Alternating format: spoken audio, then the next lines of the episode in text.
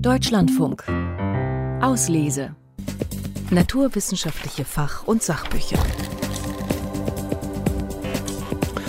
Nehmen wir mal an, es gäbe einen hochbegabten Bioforscher in Südkorea, der neben seinem Brotjob, wo er verstorbene Haustiere klont, auf die Idee käme, auch genetische Kopien von Menschen zu zeugen, um diese quasi unsterblich zu machen.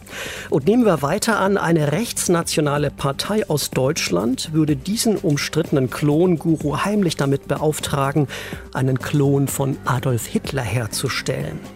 Wie würde dieser Mensch sich entwickeln? Würde auch der Hitler-Klon früher oder später über Leichen gehen? Und hätte er ebenfalls das Charisma, zig Millionen Menschen mit sich ins Verderben zu reißen? Diese Fragen stehen im Mittelpunkt des packenden Science-Thrillers Der Klon, über den wir gleich sprechen wollen. Herzlich willkommen zur Auslese.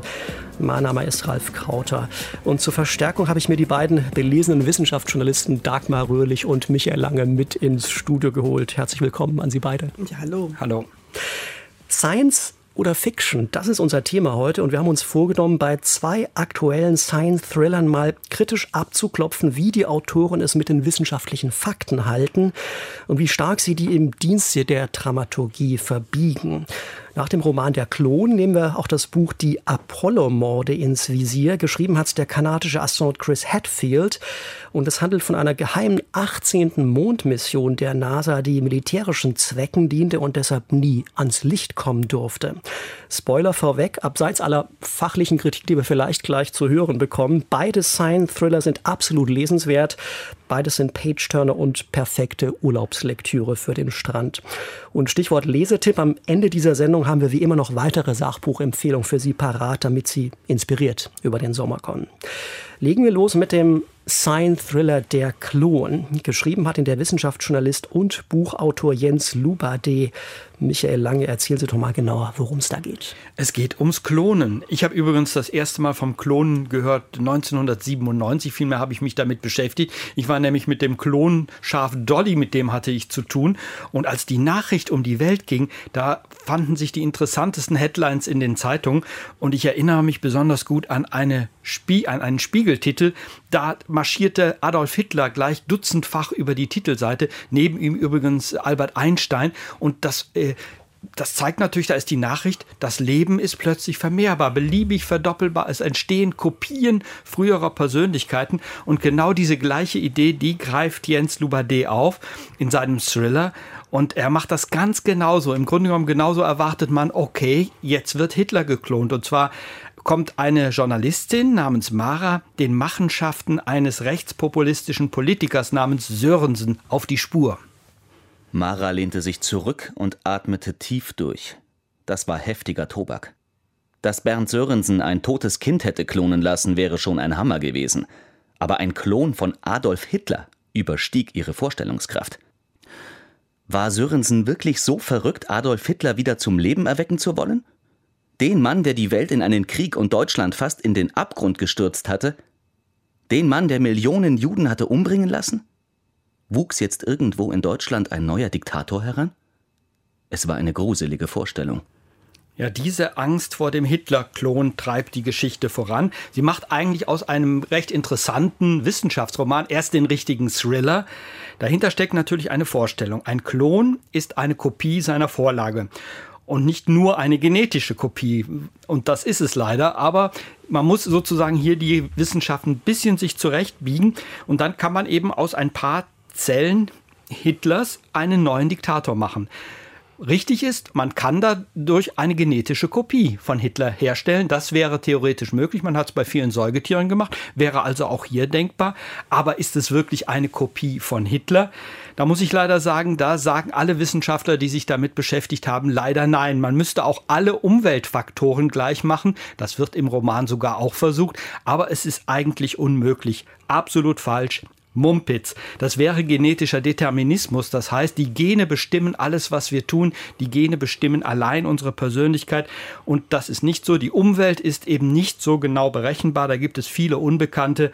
Und es könnte tatsächlich sein, dass mit dem Erbgut von Adolf Hitler auch ein Kleinkrimineller, ein braver Handwerker, ein großer Künstler entstehen könnte. Alles möglich mit dem gleichen Erbgut. Also Was ich daran besonders allerdings falsch finde, ist nicht, dass da hier mit den Fakten ein bisschen gespielt wird, ein bisschen augenzwinkernd das verdreht wird.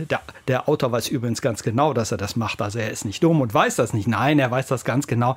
Ich finde es aber verkehrt, dass man so den Eindruck erzeugt, als wäre auch der Nationalsozialismus eine biologische Sache, als hätte das mit den Genen von Hitler zu tun, ob wir hier einen nationalsozialistischen Diktator hätten. Und das ist nicht nur der verrückte Politiker, der dahinter steckt. Auch die Israelis wollen den Hitler-Klon nachher vor Gericht stellen. Dahinter stecken ja völlig absurde Gedanken. Dann wäre ja ein Zwilling für die Taten seines anderen eineiigen Zwillings verantwortlich. Also hier geht er in meinen Augen eindeutig zu weit. Es gibt noch ein paar andere Beispiele, so zum Beispiel Flashbacks, Erinnerungen, die plötzlich wieder auftauchen. Das sind also Erinnerungen der Klonvorlage, die dann im Klon wieder da sind. Können wir vielleicht gleich noch näher drüber reden. Aber aus meiner Sicht ist er hier an diesen Stellen etwas zu weit gegangen. Das mag gut sein. Ich habe das Buch gleichwohl sehr gerne gelesen und ich finde, dass es Jens Lubbadeh doch sehr gut gelungen ist, im Prinzip zu extrapolieren, also von dem, was heute schon möglich ist in der Klonforschung, auf eine gar nicht so ferne Zukunft, die womöglich in manchen Labors auf der Welt ja sogar schon begonnen haben könnte. Also man darf ja davon ausgehen, dass schon mancherorts versucht wurde oder wird, auch Menschen zu klonen. Deshalb verhandelt dieser Roman, eingewoben in einen ziemlich rasanten Plot, wichtige Fragen, auf die wir als Gesellschaft in den nächsten Jahren letztlich Antworten finden müssen. Also es geht eben um die ethische Dimension. Darf man überhaupt Menschen klonen, also genetische Kopien erzeugen? Bis hin zu den juristischen, die Sie gerade angesprochen haben, Michael Lange, sind Klone für die Vergehen ihrer Originale, ihrer Genspender verantwortlich? Das ist natürlich eine spannende Frage. Also kann man einen Klon von Hitler für die Verbrechen an den Juden verantwortlich machen? Bauchschmerzen hatte ich auch bei der Idee, dass Todeserfahrung vererbt werden könnte. Also im Buch ist es so, dass die Klone, es gibt mehrere davon, von Albträumen geplagt werden, wo man später mitkriegt, die hängen zusammen mit den Todeserfahrungen ihrer Vorgänger. Da würde mich dann nachher wirklich nochmal Ihre Expertise als Genomexperte interessieren, Michael Lange. Insgesamt fand ich aber die Mischung durchaus gelungen, also diese Mischung aus Fakt und Fiktion. Und es ist aber natürlich auch klar, bei so einem Roman darf man eben nie alles für bare Münze nehmen. Ne? Das ist klar, ein bisschen künstlerische Freiheit muss drin sein. Die hat sich Jens Lubbadeh rausgenommen. Wie hat Ihnen das Buch gefallen, Frau Röhrlich? Ja, gelesen hatte ich sich sehr gut und ja, die Bauchschmerzen hatte ich auch, obwohl das Genom jetzt nicht mein Fachgebiet ist. Es war eigentlich klar, dass das passt alles nicht. Was ich daran sehr gut fand oder sehr warnend fand, war dieser Versuch, gesellschaftliche Strömungen, die sich entwickeln, die sich auch heute entwickelt haben und wohl weiterentwickelt werden, wie die nach hinten losgehen können und in eine sehr schlimme Zukunft führen können. Der Versuch, das zu machen, war absolut klischeebehaftet und man hat wirklich gedacht, ach, noch ein Klischee und haben wir nicht noch eins in der Kiste. Aber allein der Versuch ist, glaube ich, ganz sinnvoll, weil wir jetzt an einem Scheideweg stehen. Die Situation ist so schwierig und wir wissen nicht genau, was kommen wird. Und da muss man halt wirklich verhindern, dass populistische Parteien nach oben kommen. Also unter anderem die Polarisierung der Gesellschaft, die greift Jens Lubbadeh auch und dreht sie so ein Stückchen weiter. Also auch hier eine Extrapolation in eine gar nicht so ferne Zukunft, in der wir womöglich lieber nicht landen wollen. Alles Wichtige zum Roman Der Klon von Jens Lubbadeh finden Sie auf unserer Webseite deutschlandfunk.de oder hier und jetzt nochmal zum Mitschreiben. Der Klon. Der Science-Thriller von Jens Lubbadeh ist im Heine Verlag erschienen. 480 Seiten kosten 15 Euro. Vom Klon von Adolf Hitler, der sich bis zum Jahr 2033 zum Glück ganz anders entwickelt hat, als seine fiesen Schöpfer erhofft hatten, so viel dürfen wir sagen, springen wir jetzt zurück in die 1970er Jahre. Genauer gesagt ins Jahr 1973, als die US-Raumfahrtbehörde NASA eine letzte streng geheime Mondmission gestartet hat. Offiziell hat es diese Mission Apollo 18 nach allem, was wir wissen, nie gegeben. Aber der kanadische Astronaut Chris Hadfield nimmt uns in seinem Thriller Die Apollo-Morde mit auf eine faszinierende Reise in eine alternative Vergangenheit. Dagmar Röhrlich, erzählen Sie doch mal, was da so vor sich geht. Also Apollo 18 sollte eigentlich zum Mond fliegen, um Bodenproben zu nehmen und zu schauen, was dieser komische sowjetische Rover da die ganze Zeit treibt.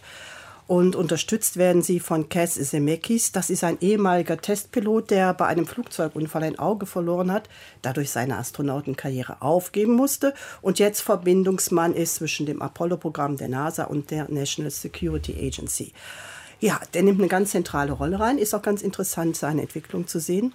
Und in den Wochen vor dem Start erfahren die USA von einer neuen Bedrohung. Und zwar die Almas, das ist eine russische Station, die hat Spionagestation im Orbit, die hat es wirklich gegeben. Und da wussten sie, die hat irgendwelche Kameras an Bord, die alles genau sehen können. Und damit würde hier unsere gesamte Infrastruktur bloß liegen. Es ging also dann nicht mehr nur darum, zum Mond zu fliegen, sondern auf dem Weg zum Mond musste man auch noch die Almas zerstören. Was die Amerikaner nicht wissen, ist, dass es in ihrem Team erstens einen Spion gibt. Der bringt mal eben den Mission Commander um. Also das ist auch recht klar. Und dann ist auch auf Seite 120 klar, wer jetzt der Spion ist. Aber dieser Whodunit-Krimi ist eh nicht interessant. Es geht um diesen Techno-Thriller, der sich dann entwickelt. Im Orbit, wenn die Dinge kompliziert, denn die Amerikaner wussten auch nicht, dass die Station bemannt ist. Und dann kommt es also zu einem tödlichen Kampf zwischen Astronauten und Kosmonauten. Und am Ende fliegen zwei Amerikaner, also ein Spion und ein, in Anführungsstrichen, guter, aufrechter Amerikaner, übrigens ein Schwarzer, und eine Russin zum Mond. Also man hat direkt noch ganz viele Nebenschauplätze mit aufgenommen. Und die auf dem Flug zum Mond aktivieren die Sowjets ihren Spion. Hören Sie mir gut zu. Wir haben Ihren Bruder Ilarion hier. Und natürlich wollen wir, dass ihm auch weiterhin nichts zustößt. Morgen werden Sie seine Stimme hören. Sobald Sie auf dem Mond gelandet sind, werden wir Ihnen und Gromova mitteilen, was genau zu tun ist. Tschelomei war zu dem Schluss gekommen, dass sie sicherlich mithören konnte, wenn sie erst ihre Raumanzüge trugen. Wenn Sie das verstanden haben, senden Sie 2 Klicks. Mehrere, schier endlose Sekunden verstrichen. Nichts. Dann, endlich, Klick, Klick. Ein zufriedenes Grinsen breitete sich auf Tschelomeis Gesicht aus. Wir haben Ihre Antwort gehört. Wir sprechen uns morgen wieder. Spontan beschloss er, das Messer noch etwas tiefer in die Wunde zu stoßen. Schlafen Sie gut. Ja, er wird nicht schlafen in der Nacht. Die Handlung von Apollo-Morden, die startet langsam, kommt dann aber richtig in Fahrt. Und es gibt ganz viele Handlungsstränge, die der Autor Hadfield miteinander verquickt, mitreißend. Es ist wirklich sehr viel Tempo drin. Und es gibt all die schönen technischen Details, die Weltraumfans begeistern. Und es sind auch viele wirkliche Personen dabei, die existiert haben oder zum Teil noch leben, wie Gene Kranz, Alan Shepard, Sam Phillips von der NSA, Henry Kissinger oder halt auch dieser Wladimir Tschelomei, der damals in der Raumfahrt ein ganz großes Tier war. Dieser Roman ist unglaublich aktuell, obwohl er vor 30 Jahren spielt. Denn in einer Zeit, in der sich der eiserne Vorhang gerade wieder schließt und der Kalte Krieg wieder Fahrt aufnimmt, kann man sehen, wie das damals war. Und es liest sich spannend, das zu sehen. Und selbst die Abtreibungsdebatte kommt jetzt wieder vor. Das wusste der Autor nicht, als er es geschrieben hat. Aber es war eine wichtige Zeit, die wir bis heute noch spüren in Nachwirkungen. Das Stichwort Wettrüsten im All, genau, da ist dieser Roman wirklich auf den Punkt aktuell, sicher das, worüber wir in den nächsten Jahren noch viel hören und sprechen werden. Der Autor Chris Hadfield ist ja einer der erfahrensten, aber auch einer der bekanntesten NASA-Astronauten. Er war 3-mal im Orbit und zur Erinnerung, er war der Mann, der 2013 mit einer Gitarre an Bord der Internationalen Raumstation David Bowies Welthit Space Oddity in der Schwerelosigkeit gespielt und gesungen hat. Also Ground Control to Major Tom. Ich habe nochmal geschaut, das YouTube-Video von damals ist über 50 Millionen Mal geklickt worden seitdem. Chris Hadfield ist berühmt, er ist erst vom Fach. Er war früher mal Testpilot bei der kanadischen Luftwaffe und deswegen kann er eben diese Vorbereitung der tollkühnen Männer in ihren fliegenden Kisten damals unheimlich präzise schildern. Also diese Vorbereitung auf die heikle Mission zum Mond. Man merkt, hier plaudert einer aus dem Nähkästchen. Er kennt alle technischen Details, er kennt die Maschinen, er kennt die Abläufe und Zuständigkeiten, er kennt die handelnden Personen. Für meinen Geschmack geht Chris Hadfield da manchmal sogar zu sehr ins Detail. Also das Buch hat stellenweise so ein paar Längen, wo man denkt, hätte er sich kürzer fassen können, aber man bleibt trotzdem dran, weil man als Leser irgendwie ständig wissen will, zu jedem Zeitpunkt, was bitte schön jetzt an Bord dieses Apollo-Raumschiffs als nächstes passiert, wer da welche geheime Agenda erfolgt und wer überhaupt eine Chance hat, lebend von dieser Mission zurückzukehren. Also ich denke auch, wer sich für Raumfahrttechnik auch nur ein bisschen interessiert oder für die militärische Konfrontation von Russen und Amerikanern im Orbit, der wird dieses Buch ziemlich sicher nicht mehr aus der Hand legen. Oder wie sehen Sie es, Michael Lange? Ja, ich gebe Ihnen recht. Also Chris Hadfield, oder Hadfield heißt es richtig, Chris Hadfield, der überzeugt durch seine Glaubwürdigkeit, einfach weil er Astronaut ist, weil er all diese Erfahrung hat. Und er spielt sein Detailwissen gnadenlos aus. Und Es dauert allerdings auch eine ganze Weile und da merkt man schon, es hat auch vielleicht ein bisschen zu viele Details drin. Bis über 100 Seiten, bis die Geschichte so langsam Fahrt aufnimmt, da muss man wirklich drüber. Dann nachher kommen viele Action-Szenen auch noch hinzu. Also er hat auch sein Handwerk als Thriller-Autor gelernt. Wirklich ein Mann mit ganz vielen Talenten. Besonders interessant fand ich auch den Rückblick auf die 70er Jahre und den Kalten Krieg damals. Das ist wirklich eines der Highlights dieses Buches. Die Action-Szenen finde ich nicht immer ganz überzeugend. Zum Beispiel einen Astronauten, der auf einer Raumstation herumklettert mit einem Bolzenschneider, hatte man da wirklich keine anderen Möglichkeiten, irgendwie Sabotage zu betreiben. Da habe ich den Eindruck, da ist irgendwie schon Hollywood im Hintergrund. Da könnte man eine wunderbare Szene draus machen. Man denkt schon an Bruce Willis oder andere jüngere Kollegen, die das übernehmen konnten. Genau, alles Wichtige zum Buch von Chris Hadfield. Hier und jetzt nochmal zum Mitschreiben. Die Apollo-Morde. Der Science-Thriller von Chris Hadfield ist bei DTV erschienen. 640 Seiten kosten 12,95 €. Zwei spannende Thriller, bei denen wissenschaftliche Fakten und technische Hintergründe eine Schlüsselrolle für den Plot spielen. Schauen wir uns diese Grenze zwischen Science und Fiction noch mal ein bisschen genauer an und arbeiten raus, wo die Fakten im Dienste der Dramaturgie frisiert wurden. Bei den Apollo-Morden ist mir aufgefallen, Dagmar Röhrlich, Sie haben es schon gesagt, beim Training hat ja der Protagonist, das erfahren wir ganz, ganz früh im Prolog des Buchs, ein Auge verloren. Er darf dann nicht zum Mond fliegen, ist kein Astronaut mehr, aber er fliegt trotzdem noch privat. Unter anderem um eine attraktive Astrogeologin zu beeindrucken, die im Projekt an seiner Seite auftaucht. Das wäre natürlich selbst in den liberalen USA der 70er Jahre überhaupt nicht erlaubt gewesen. Also mit Glasauge ist das Gesichtsfeld so eingeschränkt. Man hat kein dreidimensionales räumliches Sehen. So jemand dürfte nicht fliegen. Also das fand ich ziemlich unrealistisch. An Sie, Frau Röhrlich, würde ich aber die Frage stellen, was die Geologie des Mondes angeht, die eine recht wichtige Rolle in dem Buch spielt. Da hatte ich auch das Gefühl, dass da ein paar Kunstgriffe am Start sind, um das Ganze spannend zu machen. Ja, also beispielsweise hat der Roboter einen radioaktiven Stein gefunden und der versucht halt auch rauszukriegen, wo der herkommt. Und das ist das, was ich mich dann auch fragen kann, denn um jetzt eine Lagerstätte zu haben, muss es irgendwelche Prozesse gegeben haben, denn sonst bildet sich keine Uranlagerstätte oder halt auch kein Stein, der dahin kommen könnte.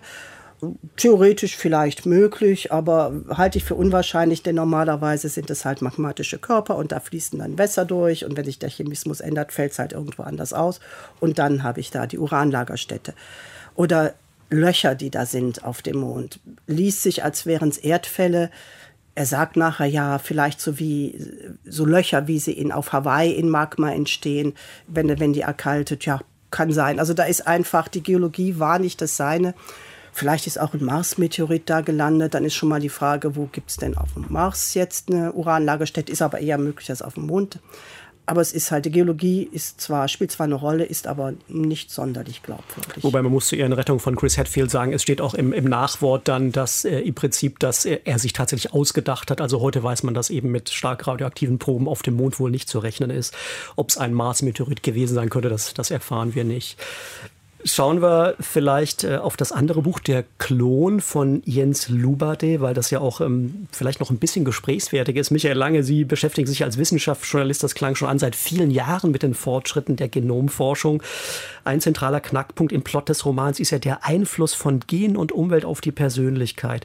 Wäre das denn im Prinzip denkbar, wenn man einen Klon allen, ich sag mal, wichtigen Umweltbedingungen aussetzt, die auch das Original hatte, dass der sich zu einer ähnlichen Persönlichkeit entwickelt, oder ist das kompletter Mumpitz?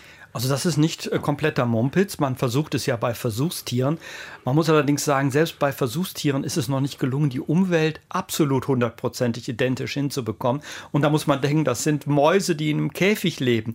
Und deren Umwelt ist doch arg begrenzt. Unsere Umwelt als Menschen ist so vielfältig, dass wir die wissenschaftlich natürlich nicht absolut gleich machen können. Das heißt, es ist natürlich theoretisch möglich, wenn eine Eigenschaft zur Hälfte genetisch ist und zur anderen Hälfte durch die Umwelt geprägt. Wenn man die Umwelt möglichst ähnlich macht, kann man sich einer Persönlichkeit annähern.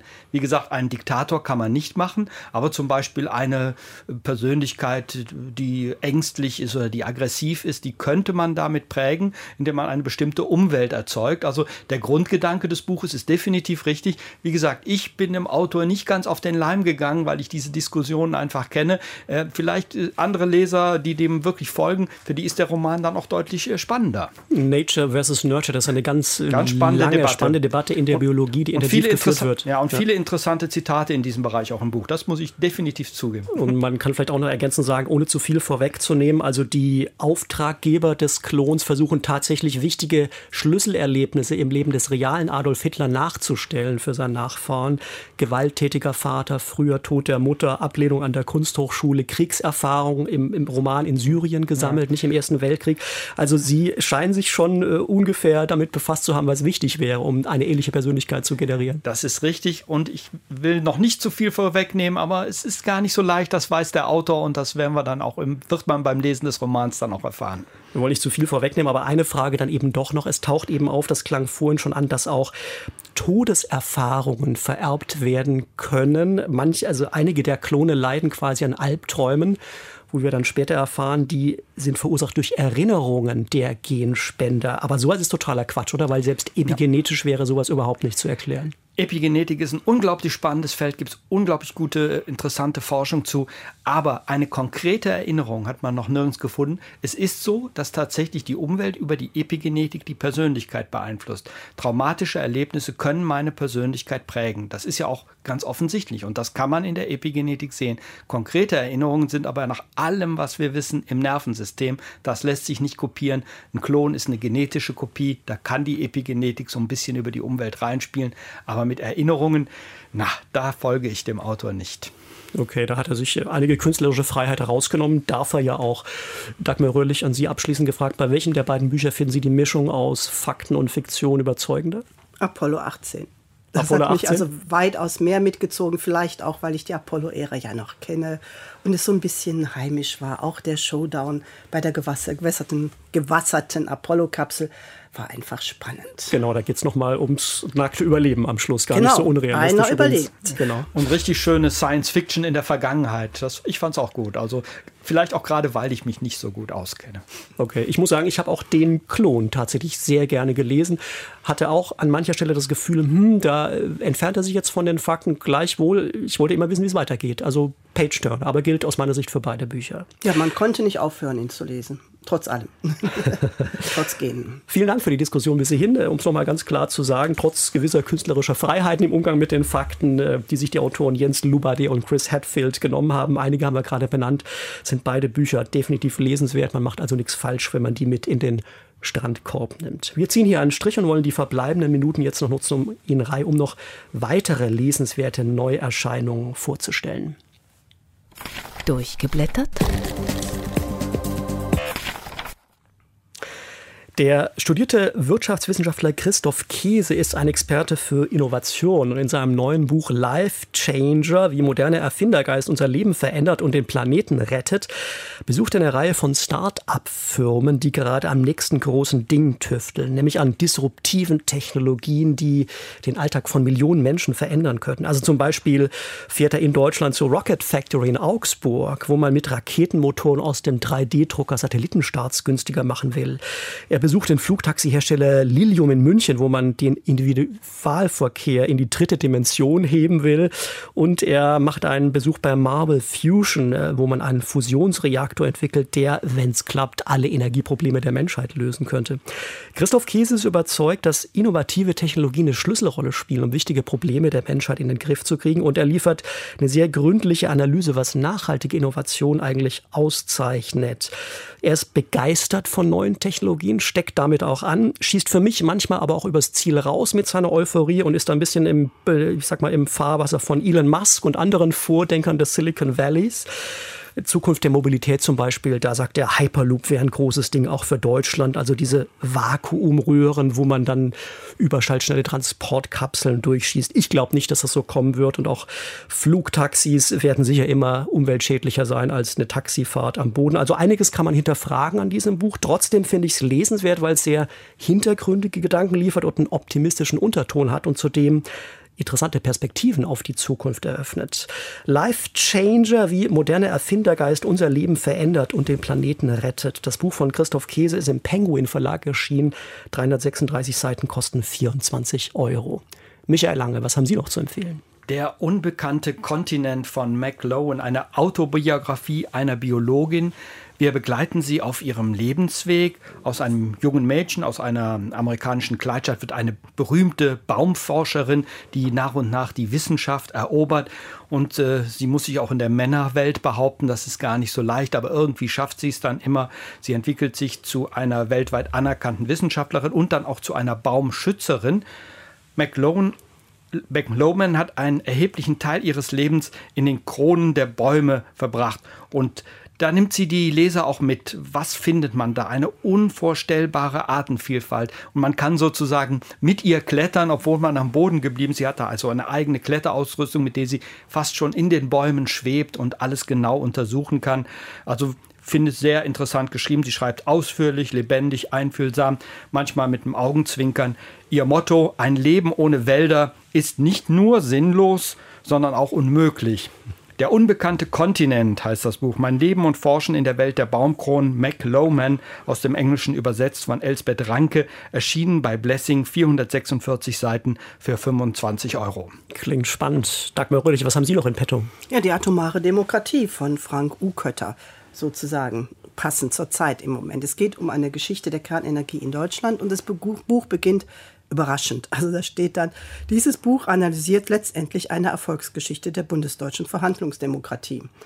Gut, denkt man sich, man hat dann noch so die Bilder der Demonstrationen im Auge, Wasserwerfer, Sitzblockaden, Atomtransporte, alles Mögliche. Und das ist jetzt die Erfolgsgeschichte. Aber er beginnt dann zu erklären, warum er das so sieht. Und dann merkt man, er hat recht. Denn die Demokratie hat halt in diesen jahrzehntelangen Auseinandersetzungen, jahrzehntelangen Streit einen Kompromiss gefunden, eben halt durch diesen Streit, Stück für Stück. Der ist nachher dann von der breiten Gesellschaft getragen worden und es gab zahllose Verhandlungen und man erreichte so eine politische Lösung. Und er zeigt auf, wie das gelaufen ist. Und er schreibt dann, dass ja, die großen Themen eigentlich da behandelt worden sind, wie demokratische Teilhabe, Widerstandsrecht, Rechtsstaatlichkeit, Energien, Risiken für Mensch und Natur und. Und dadurch, dass man da immer wieder drüber diskutiert hat, all die Jahre lang, ist das so auf handhabbare und entscheidbare Stückchen runtergebrochen worden, sodass am Ende dann in einem demokratischen Prozess die Entscheidung fallen konnte. Das Buch finde ich jetzt besonders lesenswert, auch angesichts der vielfältigen Herausforderungen, die wir jetzt haben, beispielsweise Klimawandel. Und vielleicht sollte man es lesen, damit wir nicht wieder Jahrzehnte brauchen, ehe wir zu den Entscheidungen in den demokratischen Prozess kommen. Es gibt Abkürzungen. Sagen Sie doch mal den Titel und Autor. Genau, durchgeblättert ist Frank Uekötter, Atomare Demokratie, eine Geschichte der Kernenergie in Deutschland. Franz Steiner Verlag Stuttgart, 380 Seiten für 29 €. Vielen Dank. Und mit diesem letzten Lesetipp geht die Auslese für heute auch schon wieder zu Ende. Danke an Dagmar Röhrlich und Michael Lange fürs Bücherlesen und Mitdiskutieren. Alle Infos zur heutigen Sendung finden Sie auf unserer Webseite. Schauen Sie gerne drauf, das lohnt sich immer. Außerdem können Sie die Sendung jederzeit nachhören in der kostenfreien DLF-Audiothek-App. Ich danke fürs Zuhören. Machen Sie es gut. Am Mikrofon war Ralf Krauter und der wünscht noch einen schönen Sommersonntag. Sternzeit. 24. Juli. Animateur-Astronauten auf der Raumstation. Matthias Maurer, der Astronaut aus dem Saarland, berichtete nach seiner Rückkehr von der ISS erfrischend offen über seine Erfahrungen. Demnach legte der Besuch von 4 Weltraumtouristen die Forschungsarbeit teilweise lahm. An sich halten sich nur Profis in den Modulen auf, Menschen, die sich jahrelang in Vollzeit auf ihren Flug vorbereiten. Aber hin und wieder kommen Touristen für kurze Zeit in die ISS, meist auf einem freien Sitz einer russischen Soyuz-Kapsel. Im Dezember des letzten Jahres verbrachte der japanische Unternehmer Yusaku Maezawa 12 Tage auf der Station. Das sei, so berichtete Matthias Maurer, problemlos verlaufen. Ganz anders als im April, als erstmals eine vierköpfige Reisegruppe in den Modulen Urlaub machte.